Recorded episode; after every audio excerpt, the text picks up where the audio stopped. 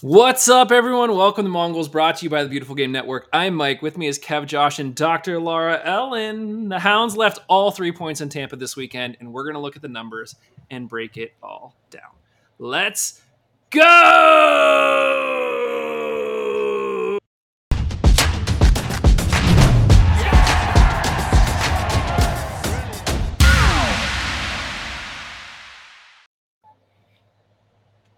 Whoa. You have a The dog She's on there, camera Mike. I couldn't like I could I can't lean. So like Laura Ellen's here, which is fantastic. Welcome, Laura Ellen. Um, Hello. but we don't have like the the tri panel split screen so like my the camera angle's wider and i can't lean out of the shot and i'm making way more out of this whole like let's go thing than i should i should just like scream right into the microphone and own it but make eye contact with the camera. Just don't don't Yeah. blink. Say let's go, and then Please don't do that. uh laura ellen what's going on Uh, well, let's see. Uh, well, we're talking about the EPL later. Um, you know, it's springtime. It was really hot this weekend. And then there was a really big thunderstorm yesterday, and it was beautiful today. I think like high 60s. So, yeah. Oh, we are trugging, trugging, trucking, uh, moving along on our goal to get 1,000 miles. Uh, and so uh, for 2022, and uh, I have three sisters. Two of them have joined us uh, on our quest. Uh, my other sister, who has not joined us, is not allowed to join us because she does a lot of running and does a lot of cycling with her fiance. And so um, I just collectively decided.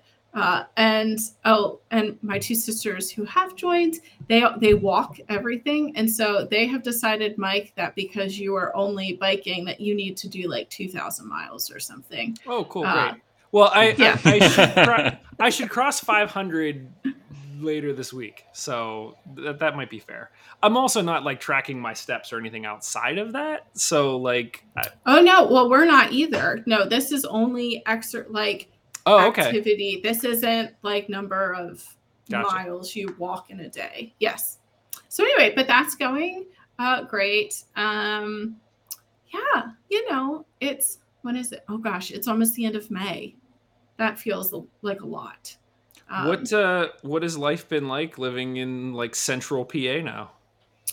Uh, you know, Justin and I, uh, we have discovered that what spicy, and I'm putting spicy in quotes, in central PA is mild.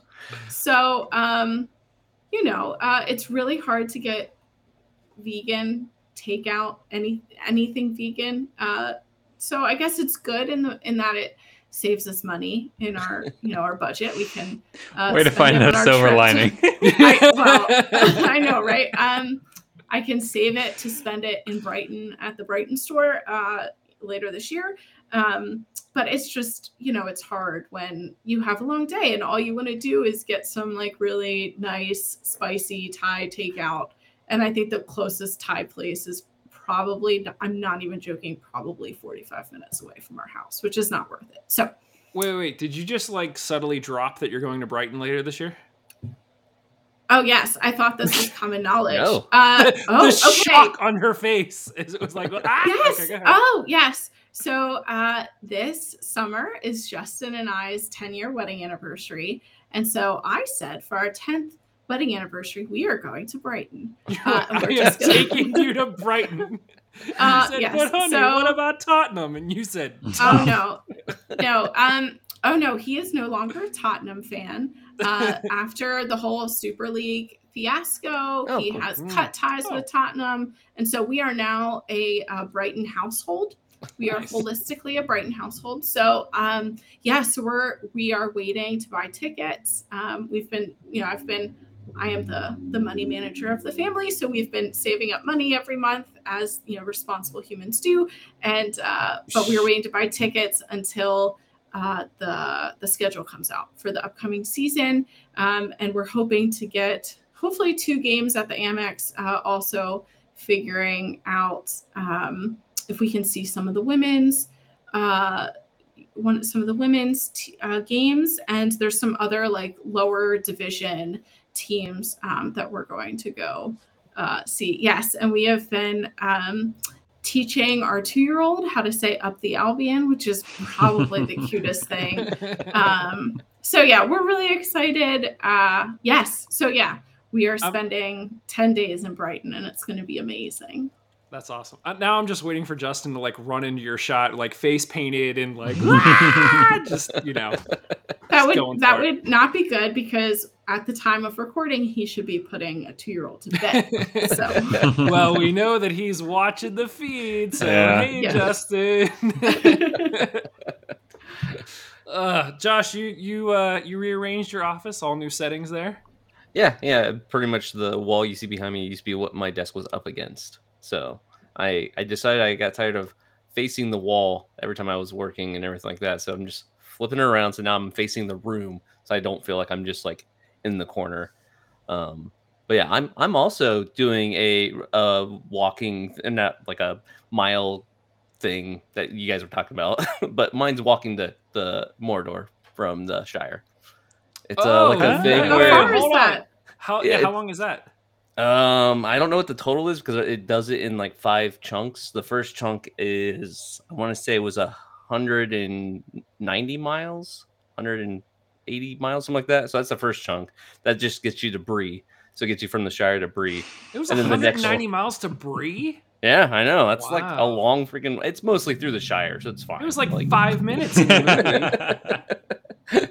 but then after that, it like has another chunk. I think takes you to like Elrond and like that that whole area, and then like I can't remember all the chunks because it's so far away from where I'm at right now. So Yeah. I'm just focusing focusing on Bree right now, um, and you can That's set your own timeline, like how long you want to do it in, that kind of stuff, and then they give you like a runner's medal after every leg. So like the first one looks like it's like a hobbit door. On the back of it, it has like the ring that you can take off and like use that ring for the rest of the trip and that kind of stuff. That's fun. That's it's the most awesome. nerdy way I could think of to do exercise, and I'm like that will work. But that's so cool. That's like a that's a Yeah. novel idea. I like it. Yeah. Kev, are you counting your steps? no. I mean, I know you like get out and run and stuff. yeah, I, but you know, I don't log it. I just, you know, maybe I should. I don't know. Maybe I should create something, but no, I just, I'm boring. I just, didn't Create a like- fellowship for my uh my walk to Mordor. There you go. I don't know. Yeah, I don't know how it works. I'll I'll give you a link. You can read up on it. You can you can yeah. join uh, Steve and I on Here's- Strava. Hey, here's the thing. I just, I like, you know, I just try to like, I don't want to do anything. So like, I don't like What minimal you- work. So like, you- run and that's it. I don't want to like run and then have homework on my run. Like, I just want to just do it, and just that, and just enjoy it. I don't know. Live I was life. gonna- We're all different. I thought Yeah. I thought you were just coming across as like depressed after this weekend, and I was gonna say it's okay, Kev. You still Oh no, Champions League. It's all right. no, I'm okay. we'll we'll get to that later yeah. in the show. Um, and we got a lot of stuff to talk about uh, this week. So apologies if the show goes longer, or if we just choose not to talk a lot about this game in Tampa because it's no fun. Um, but let's let's turn the page just a hair so that we can get to the good stuff. Um, obviously, Hounds lost to Tampa three to one. Alex Dixon scored the tenth minute. Thought Rovi was going to score in the fourth minute, and then there were three unanswered goals from Lacava, Fernandez, and Lucky. So, um, first and foremost, the pizza oven was dead wrong. I mean, we we talked about this a little bit on the last show. We are like Lilley special, and I was like, yeah. So I literally made a pizza and put pierogies on it, which actually wasn't bad. Um, you would think that like the sensation of yeah, you guys are all shaking your head. The sensation of like you know mashed potatoes on pizza would be like nasty, but it actually wasn't terrible. Um, but way off by what three goals. So um, yeah, we're gonna have to try a little bit harder on our prediction this week. So I don't know, guys. Um, Laura Ellen, I know you only watched the first half and then you went to bed because of Borden. Was there anything that you saw in the first half that you found to be encouraging? Any takeaways?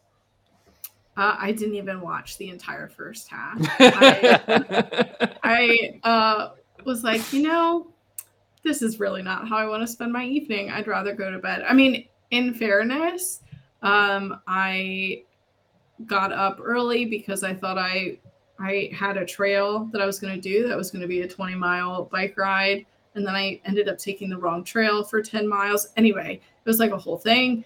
And then I, uh, my parents are downsizing, so I helped them pack. So physically, I was just exhausted, which was part of the reason I was like, I'm going to go to bed. But also, I just, maybe it's, you know, the the contrast, right? You you you can only there you can't help yourself it seems but compare the different teams that you follow but it's really hard to watch when brighton has also not spent a ton of money but their coach has been able to be creative and find ways for them to win and then right it's not fair it's not fair to compare a premier league team and like a shots usl fired, man. championship Here we go. but like but i'm just Third like place team. really I, but anyway, I don't know. I was just like, this is just blech. I just, I had no, I felt so mediocre about the whole thing. I don't know. be- That may make me a terrible fan. But No, I no, listen, care. That's how I listen. feel. Grubba Grubba made it. He uh, Matt Grubba, communications director for for the Hounds. Um, he tweeted out that like the 30 minute later start time makes all the difference in the world, and like it really does. Like we got to 7:30, and I was like, oh my god, I feel so much more tired. Like what is going on? So I get it.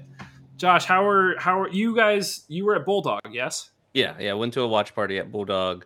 Um, had a pretty decent turnout. Actually, hung out most of the game with uh, an academy kid. I think his name was I want to say it was Alex. Um, and then Can't even his give, mother. gotta give give him a proper shout out, man. I'm, s- Like, I, I feel bad because I can't recall the name. but Is he is he old enough to drink? no, no, no. It's, it's, Okay. a, it's a pub. There's food. It's fine. Um, there was actually a lot of kids there. Um, but yeah, so it hung out with them, and we pretty much just talked the whole time about like the academy and what they're doing, and you know the the, way soccer is in America. It was a really fun time and just having a conversation. But the whole time we're watching the game, obviously, and just like, uh, this is not great. Thought for the longest time. I mean, by the longest time, I mean until the 36 minute. I was like, oh, we got that goal super early, like last time, and now we just have to ride it out. And, feeling the Lilley special coming. And then you just kind of felt it after that goal in the 36th minute. You're like, I don't, I don't think we're going to be able to even get a point out of this game. Like it did not feel confident after that. Uh, and then sure enough, later on, getting the uh, second goal for Tampa in the second half, it's just like, no, okay, I don't, I don't see them coming back. Like I just never really had confidence in the team this whole game after uh, the first Tampa goal. Kev, how did you feel? Uh, a little different. Um, I thought for the first half it was pretty even. I think we we controlled you know chunks of the first half, and then Tampa controlled chunks of the first half, and it felt pretty even. Uh, both you know obviously score wise and and kind of how how everything played out. I mean. In particular, I, I thought we started amazing. I, I- guess before I before I get into like details about it, I'll caveat by saying I, I was impressed. I was impressed by Tampa. I thought they'd be worse, um, and they were better than I thought they'd be. Um, so, you know, whatever. Take that for what it's worth. Um, but even still, I thought you know we Rivera hits the hits the post. Um, I, there there might have been like a, a hint at what's to come when Rivera hits the post, and then immediately after Tampa tries to counter and Ordonez, uh, Ordonez pulls down DeSantis and he gets a yellow. And I was like, you got to be kidding me. Like, that was his first foul of the game, four minutes in. It wasn't like it was he was the last defender. They were still like 15 yards into the Tampa's half, and Ordonez gets a yellow. I was like, you got to be kidding me. And so, like, from then, I was like, I have a bad taste in my mouth. This is like, but, uh, um, I mean, I, you know, so anyway, but, but uh, you know, we, we, play well still after that. Dixon gets his goal, and I think we, you know, we we're creating chances. And then I think just you know the momentum swings a little bit, and Tampa kind of take over. And I think after that they just felt probably more confident as they grew into the game, and we felt maybe a little less confident as we kind of grew out of the game. Um, but I think I don't know. I think it was one of those where I think it could have been it could have been a draw. I think three one kind of flatters them. I mean, we're pressing at the final, you know, in the final five minutes or, or so, and they get a goal in stoppage time. So it could have easily been two one. Um, and even at that, we could have put away some chances. They could, you know. So, you know, they're they're a better team than I thought, and it just it just turned out to be one of those games where you know they they took their chances and we didn't. Yeah.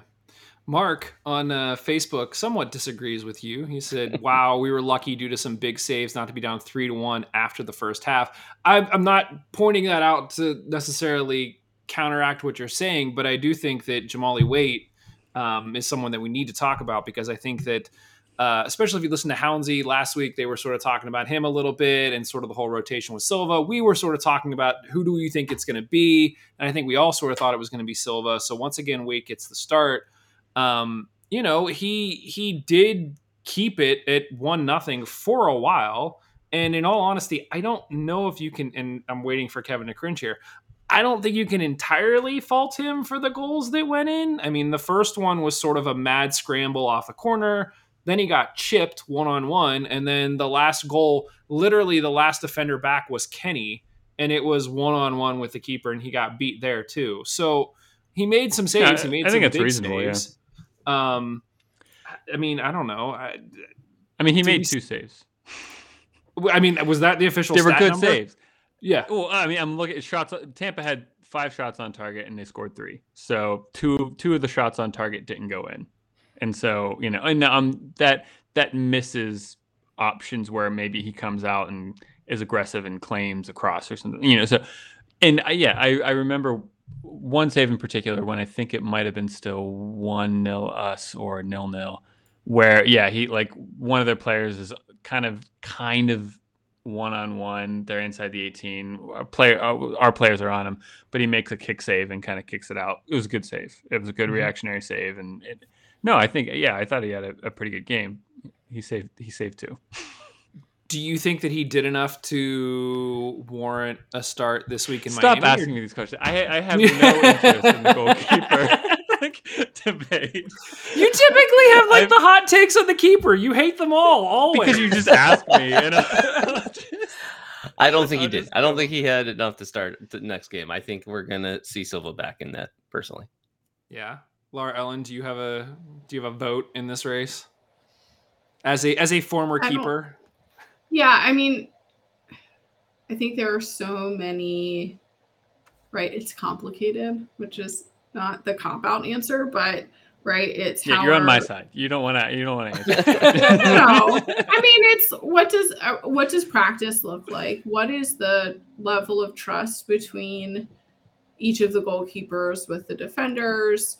Um, what are their strengths? How do their strengths play into the offense of whichever opponent? Right? I mean, there are so many. You know, how is Lilley feeling that day? I I don't know. I I'm not in the locker room or in Lilley's office trying to figure out how he makes these kinds of decisions, and so, but I mean, I saw somewhere in someone made a comment in one of the chats, right? Like, if it's not, if it's one on one, who else is responsible? And honestly, as a goalkeeper, if it's one on one or if it's a penalty kick, like they're supposed to score, right? Like, it's the offender always has, the striker always has the advantage in that. And so it's luck, skill, whatever you want to call it, if that goal doesn't go, if the ball doesn't go in the back of the net. And so I don't know.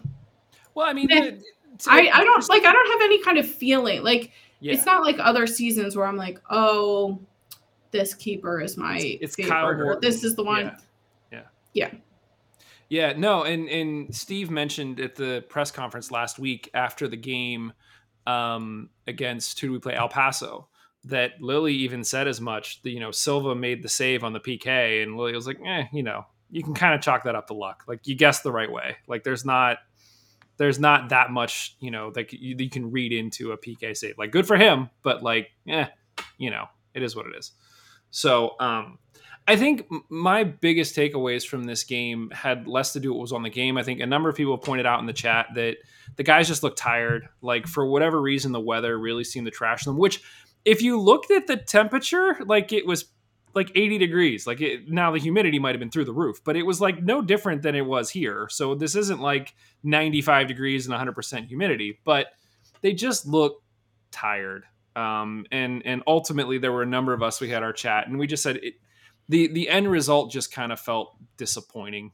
Like it was just, and I think the the narrative that that sort of has gotten stuck in my head has really been two things. I think one, this is now the second team in a row that, or I shouldn't say in a row. This is the second team in the East that I think we've all been really excited to try to see the Hounds test themselves against. I think whenever you whenever you're establishing the hierarchy, especially going into the season of like who was going to be the top teams in the East, I think you always talk about Louisville, you always talk about Tampa, and you talk about us. And then there's always some other team that's in there to, to round out the top four and to see us perform against a, a, team like El Paso, like the top scoring team in the league, and hold them goalless, or you know some of the other games from earlier this season where we go out and absolutely dominate to the point that you know we were a few games in and we were like, this team looks unbeat. We're going to score four goals every single game. To like go and have the struggles that we have against a Louisville or a Tampa is just it's just maddening. Like it, I don't know if it's just that mentally we can't get over that hurdle and take and take it to them or what it is, but both of those games we just look completely flat. Like if we went out and we put in a really tough game and we we fought hard for 90 minutes, we lost great, but this is just not the case in both of these games. And it's just like so are we just destined to be like third, fourth all the time or what? So, I don't know. I think yeah, we'll see. We'll see what the what the home games are like against these teams too. Both of them were away games. Um, you know, if if we put in similar performances when we're at Highmark, then you know maybe maybe something is there. But no, it is it, it's unfortunate because yeah, like you said, you want to see how you stack up against the the what we perceive as the better teams in the Eastern Conference. We haven't done it, but I don't know. I I don't know. I yeah I, I I, I, guess I'm the outlier here. I don't think we were entirely flat for 90 minutes. I thought we started okay, um, and, and created I think, some I think we and... were. I think we are okay for 30, and then it was just like downhill from there. So I also question, like, there's only certain things you can control as far as like if you're Lilley when it comes into like during the game and the substitutions. I was I was really curious why we waited so long for like bringing Dane Kelly, bringing like I felt like if we're losing, bring in strikers, which he did. I mean, what when did he bring in um like the three players? It was uh he brought in Kelly in the 68th minute. I I actually thought that was a little bit late. Yeah. like I was expecting it like I was going halftime changes. Like, okay, let's go. Let's do this. Listen, I mean, I Dane Kelly, he's basically one goal back in the Golden Boot race. He's literally only played half the minutes Danny Griffin has. So he's averaging a goal every 82.3 minutes, which is the best in the league. And, you know, I don't know. When when when we're I I totally get I think Dikwa is a fantastic player. I think I think the roles are slightly different. I think that Dikwa is brought in to be the holdup guy to drag Dixon and Cicerone up the field and get them into attack more than Dikwa one on one. Kevin, you're shaking your head, so I'd love to hear a rebuttal. But no, yeah, yeah. I feel like you got to be giving Kelly more than 20 to 30 minutes a game, and he's just been used as this like impact sub here the past few games. And it's like, come on, man, like he can put goals in the net. That's why we that's why we paid the big bucks for him. I, I well, I mean, I wonder, wonder if Lilley. Oh, go ahead. Well, I I think we talked about this earlier. If there are some lingering injuries or tweaks that we don't know about, right? Like I think that's the. And how old is he? Right? Like I 31. Mean, okay, not quite as old as I thought, but um, you know, I just wonder uh yeah yeah i just wonder if there are some injuries or something that we are just not aware of and that's why the minutes are reduced. Um i also i like i don't know how much this matters but why wasn't there a hydration break right? And who like gets to make that right? I would imagine tampa even this early with how how hot the temperature was right? You would guess that the heat index was pretty high. So why not have anyway? That kind of diverges from where you were going, but um, those were just things that I keep thinking about. Kev, did you have any additional thoughts on Kelly? No, I mean, other than yeah, I, yeah. I mean, it's it's hard to tell. It's hard to know. Um, you know, w- whether or not Lilley has the next X games kind of planned out for how he wants to rotate and bring in people. Um, I think I think Lilley maybe more than other managers or other teams that I'm exposed to prefers to play specific players for specific situations. I think sometimes managers will just be like, look, these are the best people in training right now. These are the best people in form, and, and I'm playing them. Um, I don't know. I have a. I, it just seems like Lilley might not do that kind of thing, it, it, other than maybe in the home stretch of the season or the playoffs or something. So I don't know if he's still kind of. I mean, you know, it's we are still relatively early in the season. I, you know, who knows what he what he's doing about like feeling feeling players out and everything. Um, but it it is a little odd. I mean, I when I was shaking my head, I, I don't think I, I slightly push back on the Dikwa as a more kind of hold up player. I, I think he's, you know, what Dixon has said on the podcast that like you know, Dikwa is like the fastest person that we have, and and you know, I, I, I think he still wants to be a poacher and lead the line, um, and not that that's all he can do, but yeah. No, and I, I, I don't, I wasn't saying that that is all he can do. I, I think it was just more of. It, it seems like that has been his role. You know, more back to goal, get the ball, have guys running at you, and dish off and I don't know if that's just our. I don't know if it's a distribution problem. Like we're not working the ball up the field as methodically as we'd like to get him into better scoring positions, and we're just playing long balls, or what? But sometimes yeah. he he does look a little isolated, and and maybe that's he kind of has to play that game. Um, whereas, yeah, maybe Dane Kelly has more, you know, support around him or something. Yeah. Yeah. JF just made the comment in the chat that uh, I think there's a plan to have this team to be in form for the playoffs to make a championship push, and everything is geared in that direction. That might be the case. I think you know Lilley has openly said um, that. Uh, you know, um, sorry, I there was another comment here and I accidentally clicked it, and then I was like, no, that's good. So Steve mentioned in the press conference last week that it's pretty pretty clear that Bob um, didn't start players versus El Paso because he wanted them to be fresh for Tampa, and I do think that there is this sense of this is a grind. And I wouldn't be surprised if Lilley has a number of points that he hopes to have by the end of the Detroit game. And like, it's just kind of like, let's get through this because there's a lot of tough teams and we got to work our way through it. And like, you know, dropping three points in Tampa might still get us to that average point total that he's looking for. And we're fine. So, um, any other thoughts on this one? I mean, it's, it's overall just frustrating to me. That's all. Nothing. Cool.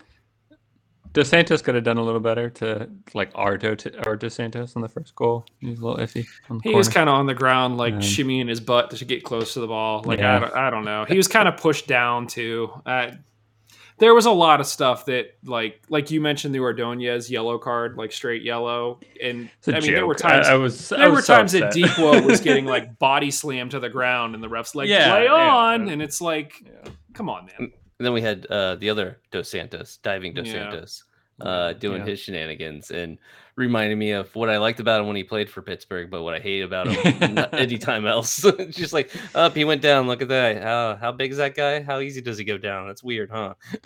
yeah. Yeah.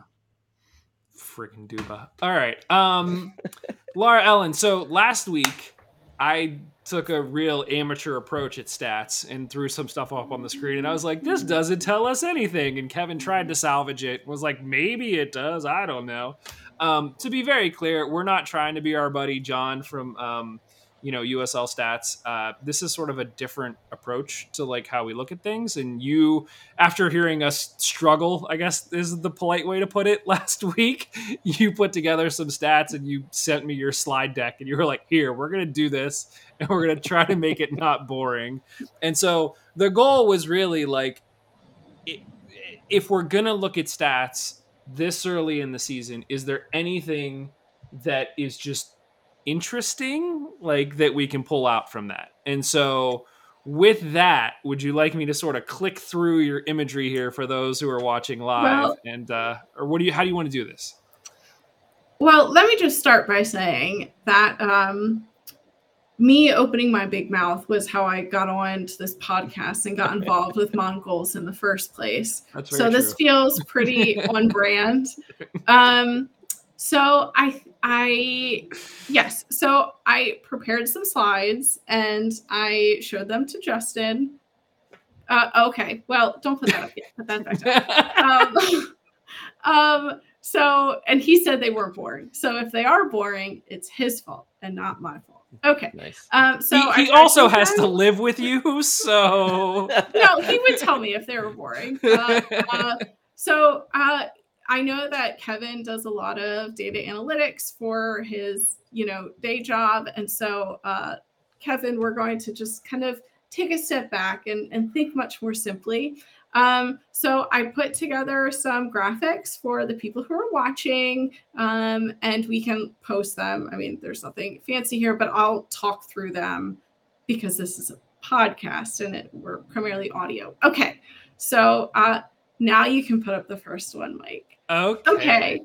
So um, I just figured we'd start with uh, some ground things so that uh, the stats people don't come at me uh, for anything because what I don't want to do is I don't want to misrepresent the data, um, what we have. And so I think it's important. So we have only played 11 games, and the information that I have access to is grouped by game. So anything that happens within a context of a game, whether it happens in the first minute or the 80th minute, it all looks the same. And so, what I can't see or what we can't see is what's directly related to a particular outcome. So, a goal or um, a specific pass or a red card. I can't see what leads up to those things.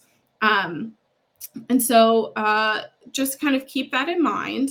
And everything that I pulled is publicly available from the USL website. So, if you don't like it, you can go on the USL website and uh, talk to them. Okay. Um, so, oh, can you uh, put it down for a second? Because I wanted to have, Sure. uh, sorry, uh, I wanted to have a quick conversation about Moneyball. So uh, maybe people remember the movie that came out. I don't know how long it was, long ago it was called Moneyball. And so, Brad Pitt. How can we forget? oh, was he in it? Okay, I think I saw it a very long time ago. okay, um, great. Uh, uh, but you may remember uh, from the movie Moneyball that they used a lot of analytics and things to figure out who were the best players. Okay, so in baseball we have discrete occurrences. So we have at bats, right? And so it can it makes things much easier because for every at bat you can say okay when this person is at bat and this person is pitching this is the kind of pitch that they did right this resulted in a, uh home run or a uh, don't know single double triple there it is uh, rbi you know whatever it's much more discreet as i uh, said that doesn't exist for soccer unless someone wants to like sit and try and figure out how passes are discrete occurrences, it's not really possible. And so that makes it really du- difficult for us to look at any kind of data, but especially the data that I have, and say, okay, this uh, causes this. So, you know, because it's just frequencies, right? Um, hmm, yes, it's just like the number of times that something happened, right? It's not this pat this long pass was connected to this foul which was then connected to you know whatever the thing um so just because that's not how the data are set up okay all right so uh, let's do graphic number two. Thank you. Uh, please interrupt me. Okay so what did you do dr ashcraft? And i should say i do have a phd uh, which may or may not be helpful in this particular instance. Uh, maybe not. Anyway so what I did uh, for those of you who cared, I care. I ran a bunch of Pearson's correlations, and so, like I said, I took all the data that are publicly available by team. So okay, I could have looked up Dikwa and said, okay, what are Dikwa's specific statistics? But I I don't have time for that. I, I barely have time for putting this together. Uh, just kidding. I I did it uh, with all my time.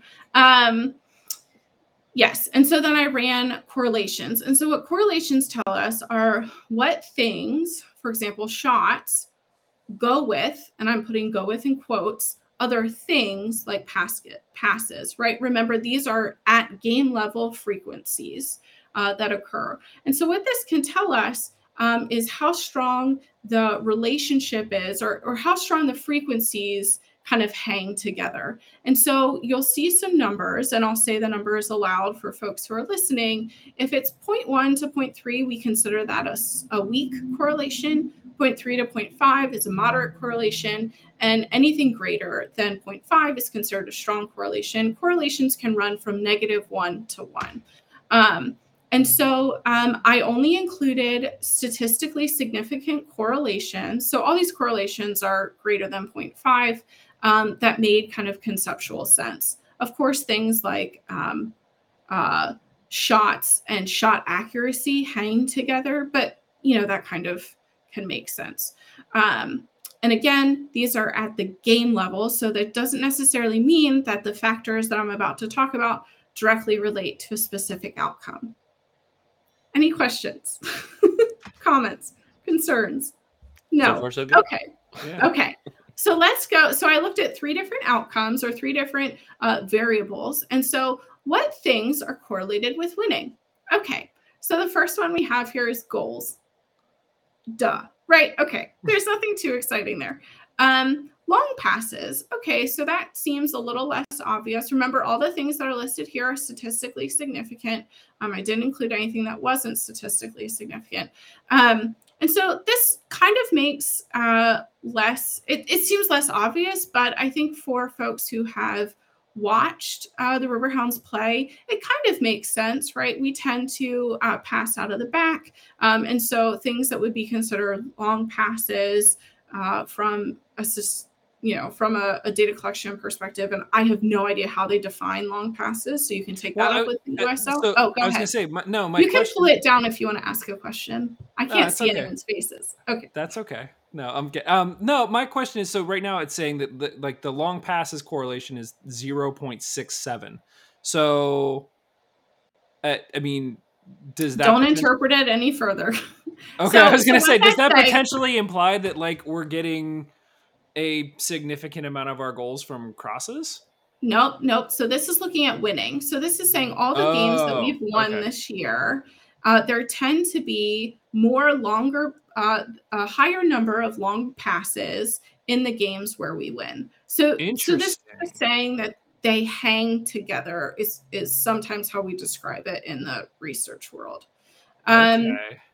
So you can see that also being at home, uh, hangs with, right? Uh, kind of in quotes there. Being at home hangs with winning. Uh, it's correlated with winning. Um, I believe we're undefeated at home, so that makes sense.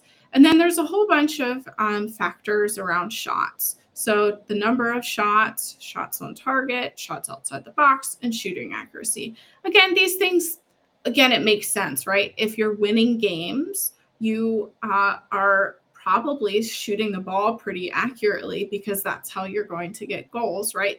Uh, this also says that when we tend, well, again, tend uh, with a higher number of shots inside the box, uh, we tend to win, right? Win. Um, but let me say that these factors do not predict winning nor do they cause winning. That is that is not what i'm saying here. We are simply saying what are the kinds of things that hang together? spoken like a true statistician. Well i just want to be right? I just want to be really clear about what we are saying and what we aren't saying. Okay right. so let's go to the next one. Okay so that's winning and that's kind of interesting. Again we've only played 11 games and we haven't even won all of those games. Okay so let's talk about scoring goals.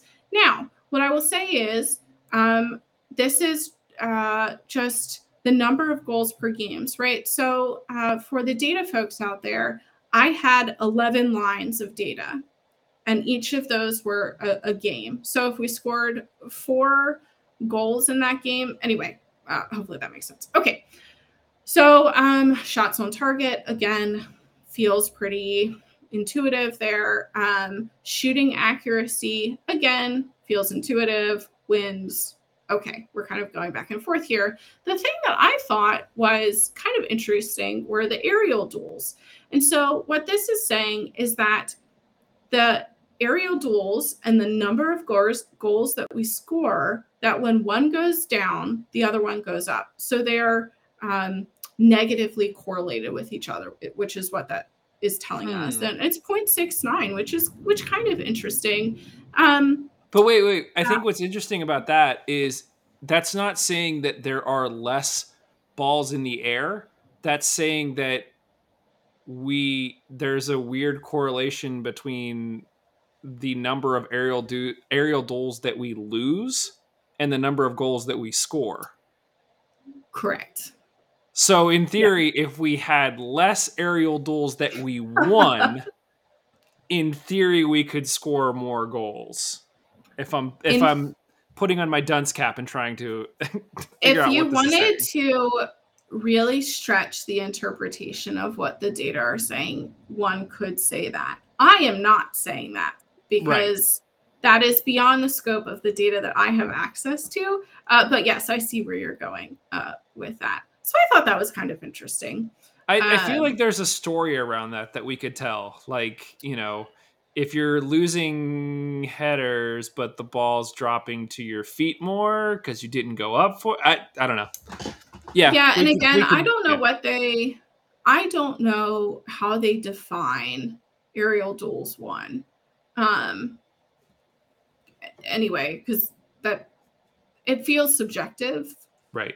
to me well all of this is kind of subjective um anyway uh except maybe goals but even then uh were, were they onside or were they offside i do not know okay um again i am not saying that these things predict goals or they cause goals they're they just again they hang together okay and then one more uh, before I bore you all to tears. So, what are some things that are correlated with crossing accuracy?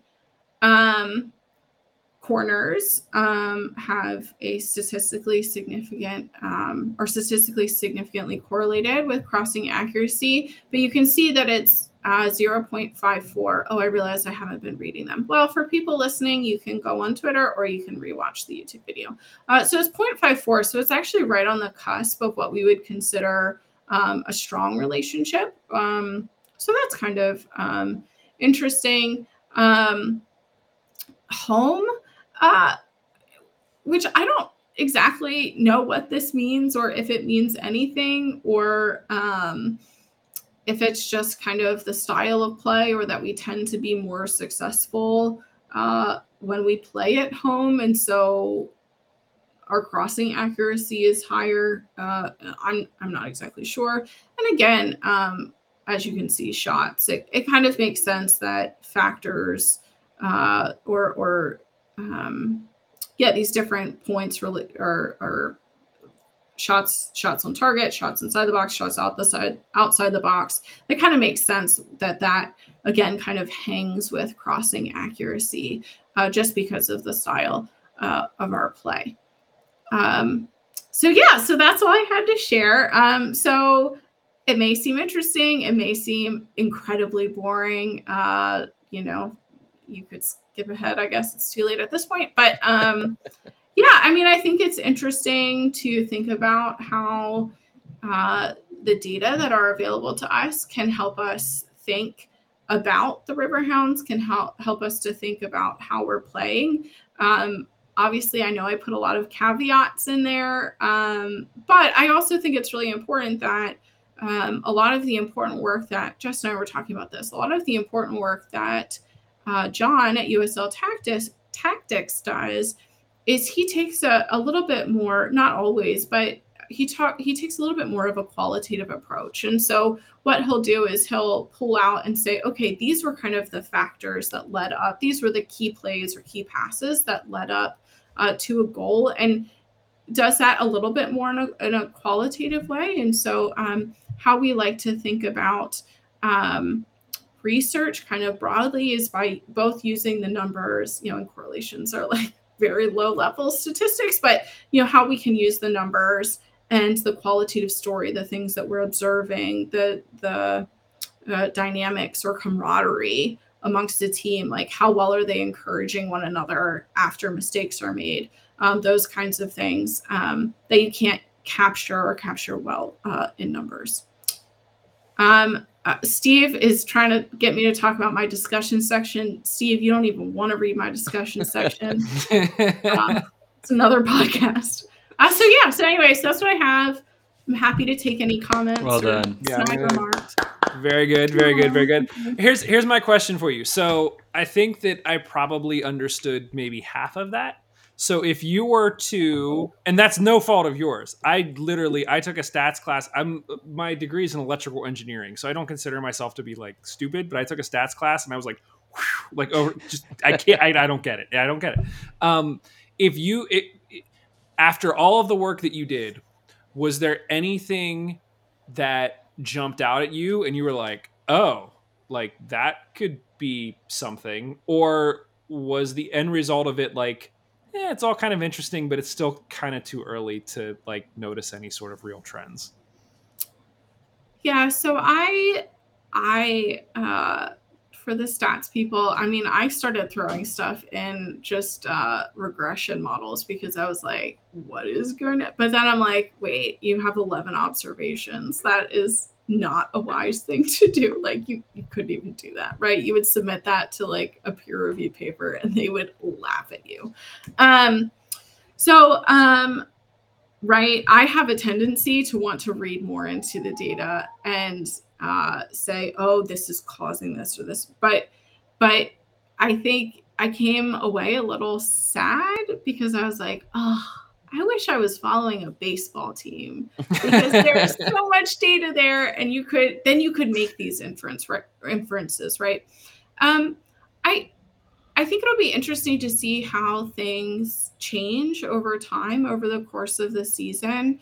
Um, and if, you know, if our home record tends to just really be strong, like what is it about playing at Highmark other than the Steel Army, right? The Steel Army is not a variable uh, that I have, uh, you know, that I can quantify in any meaningful way. Although maybe Josh that is right, right. Josh can quantify not it. will quantify it. um so so anyway i i think it'll be interesting to see how it goes over time especially as we have more away games um, because that's what i was you know trying to look at as well um, and hopefully we can have some different outcomes in away games because having three losses away really kind of screws up you know any kind of relationship uh, that you want to have uh, more globally so For that sure. did not answer that was a, a walk around your question That's uh, cool. not answering it That's all right.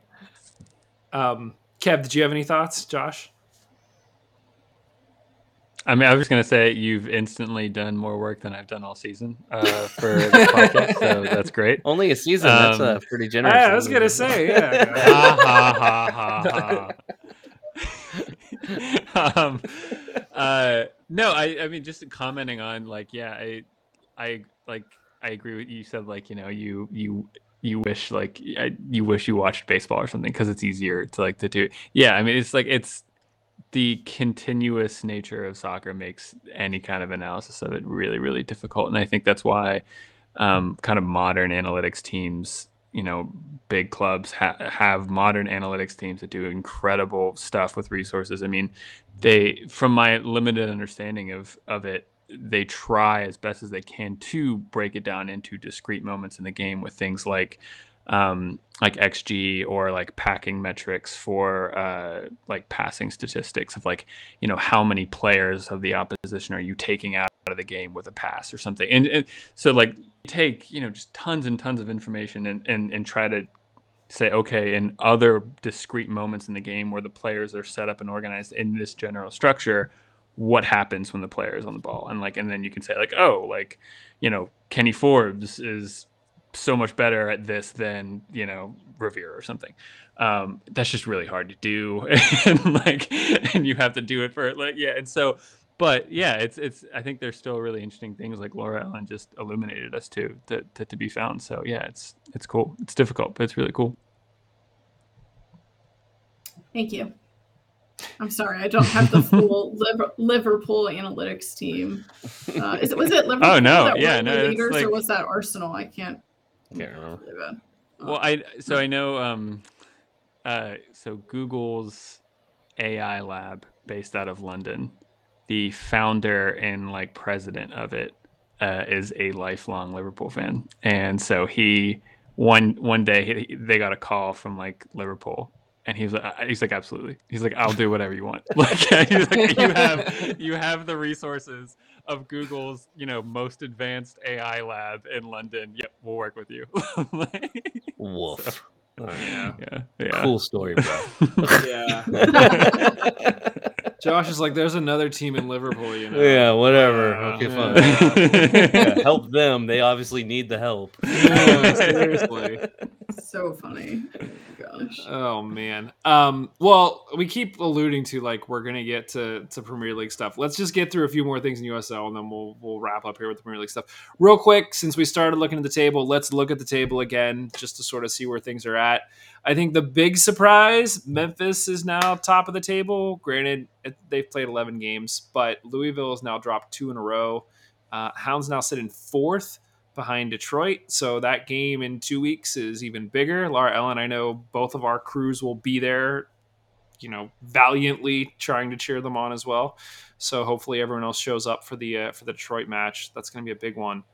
But um, yeah, I mean, I don't know. I, I I think you know a lot of the comments that people are making in the chat about like you know, would we rather be where we, I think Liz said, would we rather be where we are right now or lower down the table because it's early in the season? And, you know, a lot of the comments about it, it's not making a push right now. It's making a push in August and September. That's when you want to get hot. So like, don't really worry about it. I, I don't know. Josh, what's your, what's your take on the table at, the, at this moment?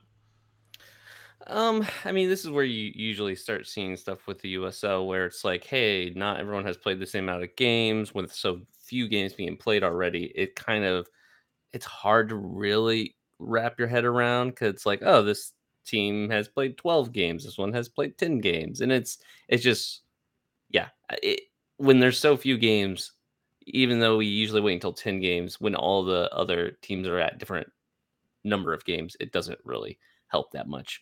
But I do think, you know, what you can see is it's tight still. 25 points at the top versus uh, we're in fourth place with 22 points. Yeah. So we can still get all the way to the top of the table by just getting a win. so Yeah. it's, it's it's not that, you know, uh it, no one's running away with anything right now. And just keep that in mind. Agreed. Um, well, next we head back to Florida to take on Miami on Saturday, 7 p.m. Not 7:30, 7 p.m. Um, as we just saw, Miami are just a few spots back on us on the table. So again, I mean, it, it's sort of a toss up here. I don't think there's a ton that we can glean. I try to look through their most recent results, and because you're not comparing apples to apples, it's very difficult to get a sense. Two two players to sort of keep an eye out for their keeper, uh, Connor Jack Sparrow, um, his middle name was given by me, not him, um, is tied for second with the most clean sheets. He has five out of 12 games. Um, he's also tied for sixth on saves. So he's facing shots and he's saving them. Uh, and he's only allowed six goals in so far this season. So he's averaging like half a half a goal per game. Um, we are currently averaging allowing one goal per game. So, you know, just to sort of put that in context, maybe it's going to be a bit of a defensive battle. Um, even more so when you hear that their leading goal scorer only has three goals on the season, and that goal scorer is drumroll, please. Romeo Parkes. So we get to see Romeo. Oh, that's amazing. I, I I knew you didn't read the notes and you didn't know. It's uh, no. yeah. I had to you know put that out there. It's But, um, interesting to great. look at their record though at home because they're they're actually worse at home right now than they are away. So I feel like that, was the story last season for them too. I don't I don't get Yeah. Miami. It's weird. Yeah, they're two, two, and two at home. So it's who knows. so Well, that's- it's interesting. Let's let's not also forget that you know Miami was where this Martinez is taken down, and it's going to be a foul called on Mekeil Williams. Trinidad and Tobago man called for his foul. Oh no! It's a goal! When playing it out of the back goes wrong, Miami have conceded a howler. What happened there? He's saying no. and it was the remember. infamous corner kick. I could not remember. I'm like watching. I'm like, what, what, what happened? I can't remember. Oh, that's right. Yeah. Listen, there are only so many videos that we like have here on our little like control panel, and for whatever Queued reason, I never deleted those ones. Um, and uh, yeah, I was like, oh wait, that was Miami. Yeah, let's pull that up. Why not? So Uh. yeah, the Hounds. Uh, Steve said, "Let's go crush them." Yeah, um, you know, I, I don't know. There's not there's not much else that we can say about Miami. Um, guys, thoughts, predictions on this one? Laura Ellen, do you have any uh, any sort of hot takes or anything you're looking for in this one? Uh, zero hot takes. I think that given our away form, I will be thrilled with a one nothing win. Lilley special, Josh. What do you think? I mean, uh, I, I'm reluctant to say anything about winning anymore away, just because the way we've been, you know, performing. But I feel like if you're going to win away against a team like Miami, is probably who you're going to win against. Uh, them not having the greatest home advantage uh, out there, and we've seen what they can do. It's not much, so I think we could win this one. Kev. I feel good. Uh, we've bounced back well when we've lost this season. Um, I think if you if you remove, I mean, looking at our fixtures so far this season, if you remove the Cincy Open Cup game, uh, every game that we've lost so far, the next game we won. Um, so, uh, you know, sh- let's let's do that. I don't I don't know. Uh, I don't think any of them were then away games, so that might be kind of two two uh, things colliding there. But uh, but no, I, I I think I think we're still a really good side. I, you know, we're still the side that we were all raving about at the beginning of the season. I don't think that's gone away. It feels like it's gone away a little bit, um, but you know, I, I what, what classes, what form is temporary, class is permanent. I mean, it, it, these are a good group of players, and it's, and Lilley's a very good manager, and I think this will get this will get sorted out. Steve says, "Kick them while they're down." So for those of you in the I know, don't you'll like this. you'll get a joke. Stop! Um, goals in no way promotes any kind of violence This is any true. other human This is being. My goodness. and and the, there's one issue with that is the fact that they just won their last game 4-0 against Charleston.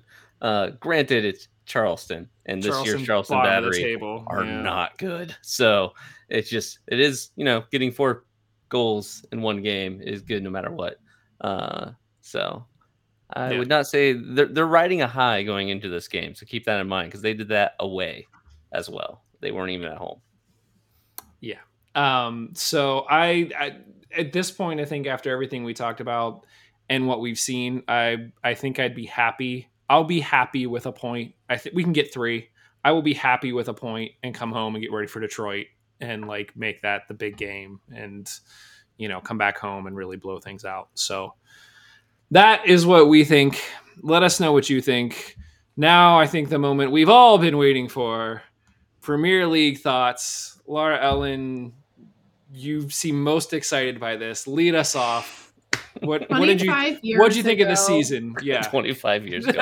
25 here's the context for people who don't understand 25 years ago brighton almost fell out of the bottom of the fa league in england and now they have finished ninth in the premier league i mean like think about that they are owned by one of their fans they have an amazing stadium that i cannot wait to go and see they are progressive they have lots of vegan food. Uh, they have like, uh, aside from that, they have just really high quality character of players. They, I think, are like one of the. Um, they have uh, one of the lowest like expenditure levels. Um. Anyway, go Brighton up the Albion. So but I guess needless to say you were happy with how the season finished. Oh, what a glorious game that it was. Uh, we had a little watch party, the Stateside Seagulls, which is our U.S. supporters group. Um, I don't know how their tie dishes are, Liz. Um, but yes, I, uh, yes, it was. We had a, a slump there in the middle of the season, but really pulled it together. Um, I'm just so excited. I can't wait to go. I hope we don't lose most of our players. Um, yeah, I'm just honestly, I'm just like so excited, and uh, it's just I really love playing or uh, supporting a team who, as a club, like supports good progressive things in the world and like cares about their community and people who are differently abled and empowers them to enjoy the game of soccer that we all love. And so I think, anyway, uh, I just couldn't be happier. And if anyone needs an EPL team, Brighton really is the one that you should be cheering for. Sounds good. Josh, you had a bit of a thriller towards the end of the season. Not there. swayed. Michael's not coming over to Brighton apparently. That's, Yeah, that's, that's the takeaway. Aston Villa can suck it. Listen, we're leaving your holding midfielder alone. We just got our own today. Don't worry. It's fine. Basuma has already been replaced. We're fine. He can go. okay. Josh, you guys you guys stayed up? Yeah, yeah. I think the last time Everton went down uh was in like the 40s, I want to say. Um 1940s. I think that's right. Uh and they have I think they were down for like 5 years. It was like 5 seasons when they went down last time. So it was scary, you know, just the the whole thing. If you saw the match that they won uh, against Crystal Palace in the midweek game, it was just crazy. It was at home. It was you could tell the fans were all like just you have to win this game and they were down 2-0 and it, yeah, it was just mayhem. It was awesome. I I thought for sure the game was going to have an issue because after they scored the third goal, it's only the 80th minute. There's still a lot of game left and like 30 people rushed the the field. But then like within literally like 30 seconds they were all gone. I was like, oh, "Okay, good." Cuz I'm like, "No, no, no, no, no, no, don't do this. We we we need to play this the rest of this game." So yeah, it was it was interesting. But then once they won the whole game, it was just mayhem. Last game of the season against Arsenal, not so much. That was pretty much like they had a good away section and they were just pretty much singing Spirit of the Blues the whole time and they didn't care that they were down by four. Like just like whatever, well, down by three. Yeah. like whatever, who cares? We're staying up. We don't really care about this game. So yeah, it, it's it's a lot of pressure off. Uh and I'm just curious to see what the offseason holds and what they can do to build this team back up because usually that ninth spot on the table that's where everton lives all right so don't get comfortable there Oh, we're not. We're going to the Euros next season, so don't Oh, even worry about okay it. Um, I also, Josh, you and Liz will be able to have your rivalries again next season. Fulham was promoted, so that's very exciting. Uh, and uh, Justin uh, just reminded me, Brighton did finish higher than Palace, which is really great. Uh, Crystal Palace is our, our arch rivals, and they're terrible. Anyway, nice Kevin, does anyone care? liverpool did get first How about What? those apples I was What gonna a say our, our teams are a little t- more intertwined than you probably would have hoped in the uh, on the last game of the season. So I, I mean, yeah, no, it's. I think we like Klopp was saying, in, like in the second half of the season, like Liverpool won sixteen and drew three, and still didn't win. Like, like it's like whatever, man. Like they did great. Like I can't. How could you possibly be like like disappointed or upset when a team does that well? And so it's just it's it's been a really weird feeling over the past you know three or four odd years. Because it's like yeah you, you miss out but it's like i can't how can i be upset? Like they so yeah that's that was kind of my feeling on the last day. I mike I, I texted you. I was like i didn't start the day with much hope. And i think the only way it could have maybe turned out a bit worse is if city lost and then liverpool lost that would I was I was waiting for that to happen. I was like Yeah. the- the Yeah. seventieth minute when you know Coutinho scores and Aston Villa are up two nothing. I was like, oh come on Liverpool, like don't don't Yeah. do this to yourself. that would have been tough but no i mean to to then you know it's it's nice to i mean three goals in six minutes um I that team deserves to get stuff as well. I mean, the city team's amazing. Pep's Hold amazing. on, but like they okay. Mike, I'm getting a lot better at detaching myself from, you know, the pure Liverpool essence of, you know, success or failure.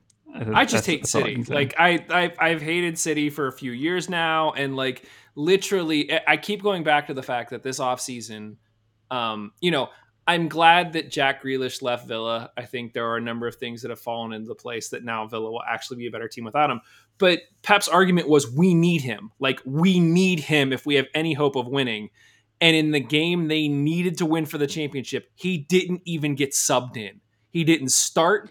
He they paid a hundred million dollars for him, and he rode the bench.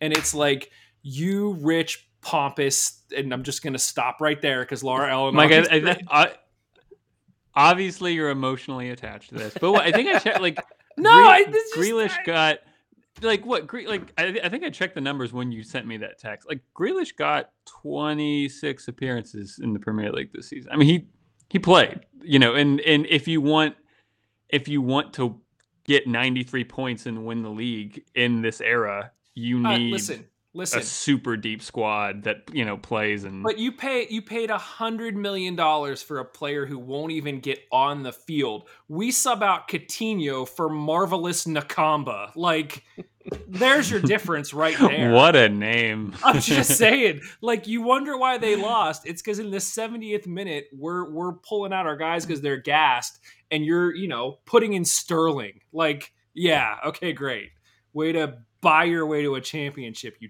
turd blossom. So yeah, I'm just I I'm mean, that's over what this These is. insults don't even make sense. yeah, I'm censoring myself, Laura Ellen. Jeez. I appreciate it.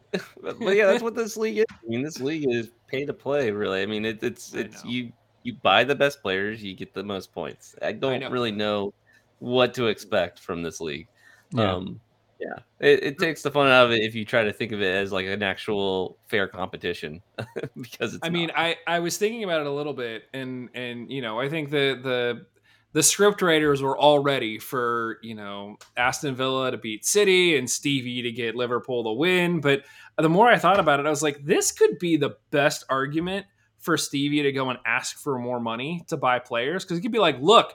We were holding the champions to two nothing down in a game they had to win, and I had to take off Coutinho to put in marvelous Nakamba. Like, give me players and my strategy will win. And like, yeah. So But Mike, uh, look, I'm I don't I'm just like I at the end of this, I don't really care. But like, you know, it you, what like weren't you just making the argument that like you're kind of sick of everything just being about money and, and you're just saying Villa need more money to then go compete.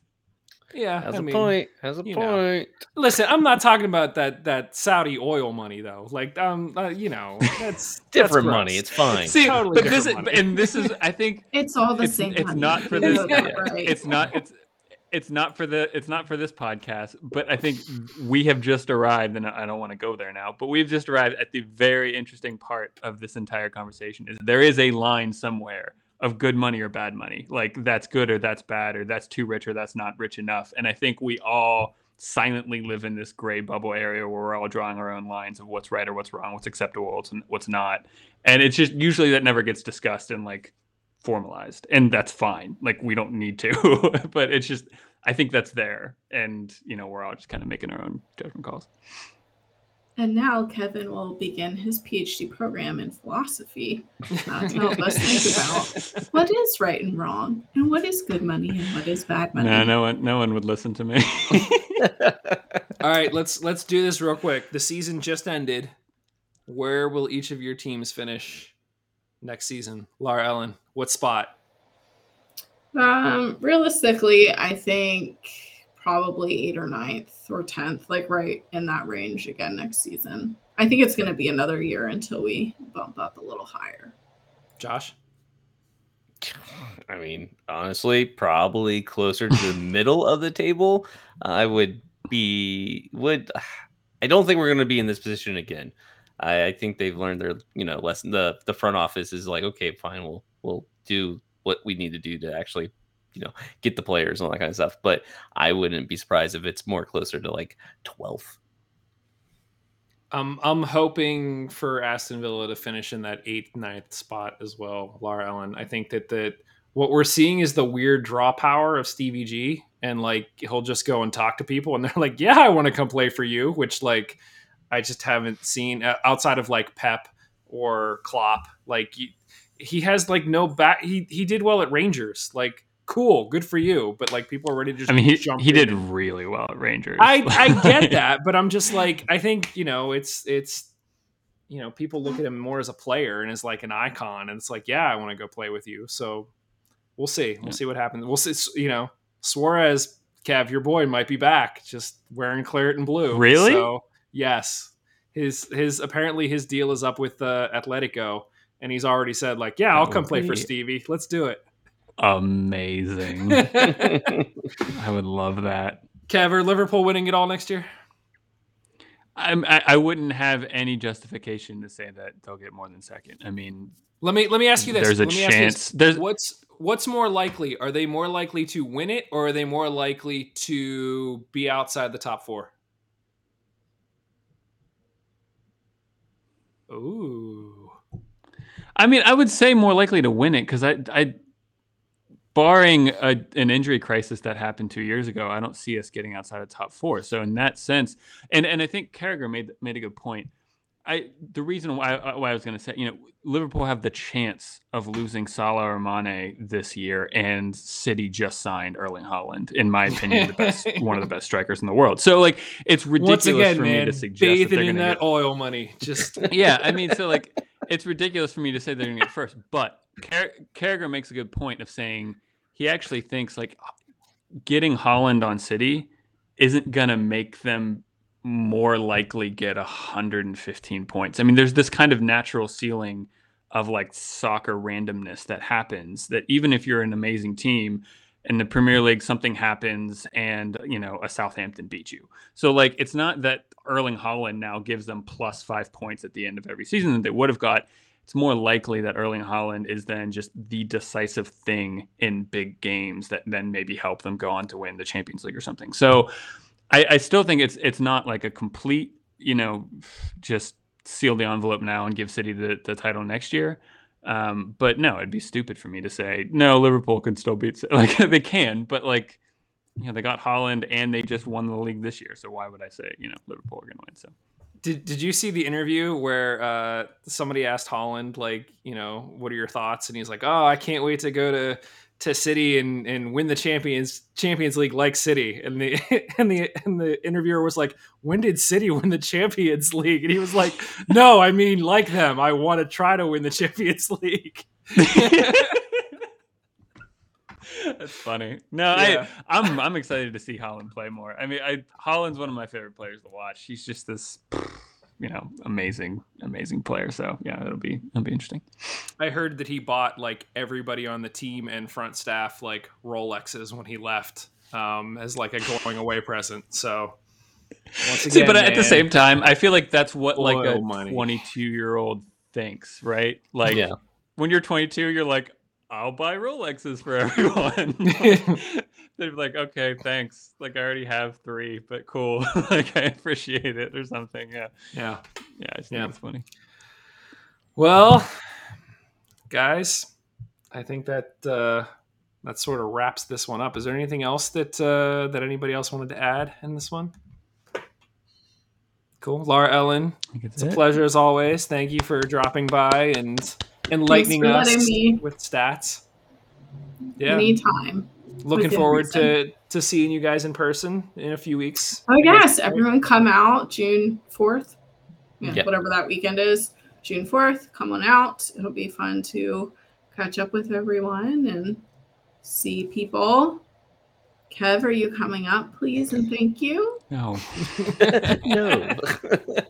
He's got a new team. Really he's, he's he's supporting Knoxville now, so you Please. know we're second fiddle. We're actually gonna go. fiddle. We're we're gonna go to we're gonna go to the game this weekend. Yeah, it'll be fun. Oh, I can't wait to hear about it. Yeah. Oh, good. All right. Are you comparing I'm fine. I'm a 15 minute drive to a nine hour one way drive? I'm not upset. You're upset. You have an electric car. It probably would cost you like twenty dollars to get here. and it'll drive itself. You It's just the have to sit there.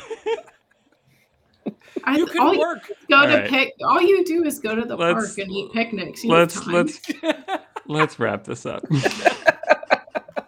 oh, this is your weekly reminder that Black Lives Matter. We are proudly part of the Beautiful Ne- Game Network, which is home to more than 100 volunteer writers and podcasters covering local soccer. Help us all keep doing what we're doing. Head to bgn.fm, click the donate button to help us cover our expenses. Thank you for your support. Uh, thanks, everybody. We'll talk to you very, very soon. Cheers. Later. Bye.